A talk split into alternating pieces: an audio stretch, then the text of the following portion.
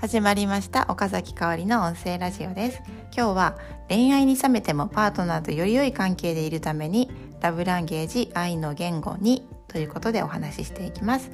今日のお話は結婚生活などパートナーと長い関係を続けていく中で最近冷めてるなとか関係悩んでいるなという方あとパートナーとより良い関係を築いていきたいそのためのコツを知りたいという方に聞いていただけると嬉しいです。で前回のラジオでは1ということでですね恋愛と結婚の違い恋から冷めても末永く愛にあふれた関係でいるためにラブランゲージ愛の言語とはという流れでお話ししました。まだ2、え1を聞いていない方は1から聞いていただけるとより理解が深まると思います。今日は続編ということで2ですね。自分のラブランゲージ愛の言語を知る。パートナーのラブランゲージ愛の言語を知る。パートナーシップ子育て人生に生かすためにという流れでお話ししていきます。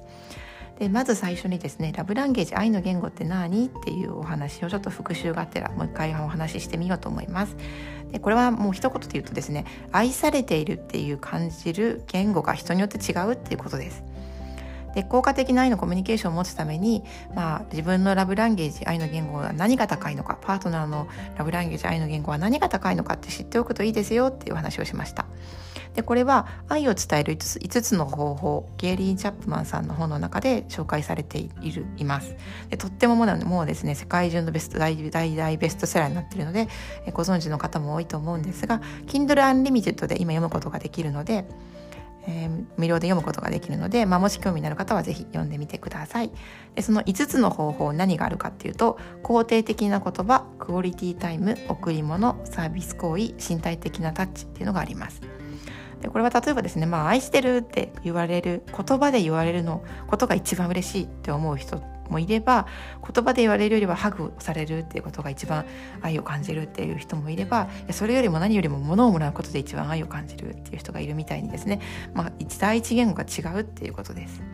でこれはさっきご紹介した本の中に診断できる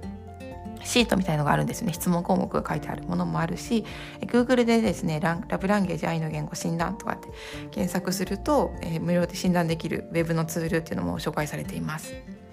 で、まあ、診断できるそういう質問の、ね、項目とかツールっていうのはあるんですけどそれをしなくてもですね、まあ、自分で考えることができます。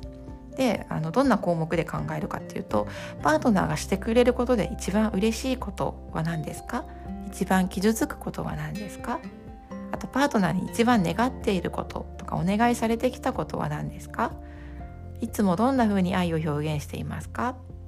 っていう風にですね、まあ、日頃の行動を振り返ってみるっていうことです。例えば私がパートナーにしてくれることで一番パートナーがしてくれることで一番嬉しいのことっていうのはもう言葉で伝えてくれることです。で一番悲しいのは言葉で伝えわず伝えずに我慢する我慢しているってことが一番悲しいです。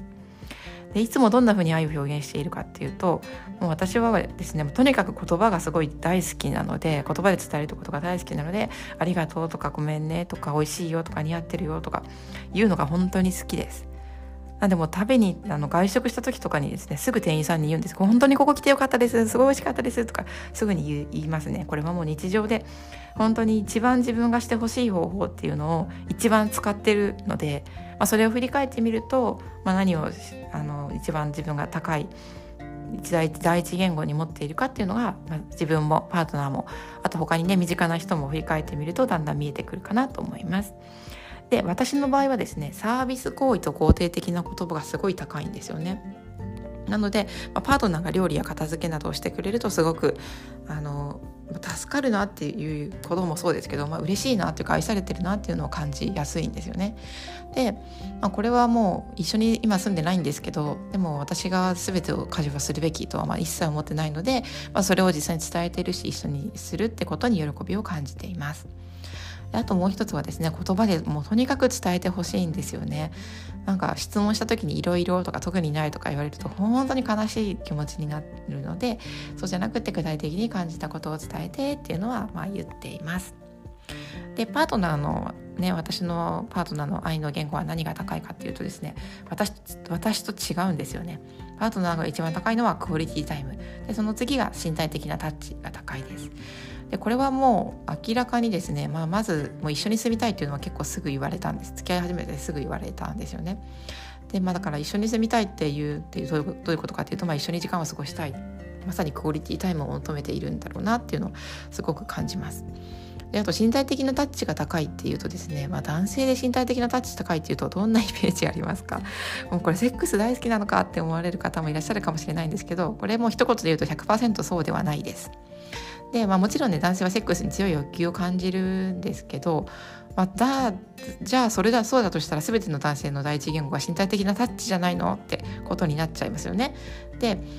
セックス以外の時に身体的なタッチをそこまで欲していないんだったら第一言語がタッチじゃない可能性はすごい高いです。セックス以外の時だとなんか日常の中でこう一緒にソファに座ってくっついてなんかなんだろう映画を見たいとか、まあ、キスとかハグをいっぱいしたいって思ってるんだったら身体的なタッチが高いかもしれないんですけど別にその日常生活でそこまで欲していないんだったらタッチが高い可能性は低いですね他のことにもしかしたら言葉とかねギフトとか贈り物かが高い可能性もあるのでその辺も考えてみると何が高いのかなというのが見えてくると思います。で、まあ、これパートナーシップに限らず子育てとかも全ての人との関係人間人生に生きるなと私は思ってるんですよね。でこれ愛の言語はですね、まあ、本当に子供にも当てはまるんですよ。で私保育士をしていたところにこのラブランゲージ愛の言語っていうのは全く知らなかったんですけどでも無意識に保育士時代使い分けてました。例えばですねあこの子は手をつなぐのが好きな子だなとかあとこの子は目を見て話すよりも同じ方向を見て話す方が落ち着く落ち着いて気持ち話してくれるなとかですねいうのを感じていたのでなんかちょっとね、ま、あの子供同士がこう喧嘩してでちょっと1対1で話した方がいいなって思った時に、えー、その子と一緒にねあの廊下を歩きながらあの時あのどうどう思ったの？ってあの同じ方向を向きながらね話すってことをしたりとかもしくは目で見てねあの膝に乗せてこうスキンシップしながら、うん、さっきどんな気持ちだったの？っていうのを話したりとかですね、まあ、あの落ち着くその子があの素直に気持ちを話せる方法を結構考えてたんですよね。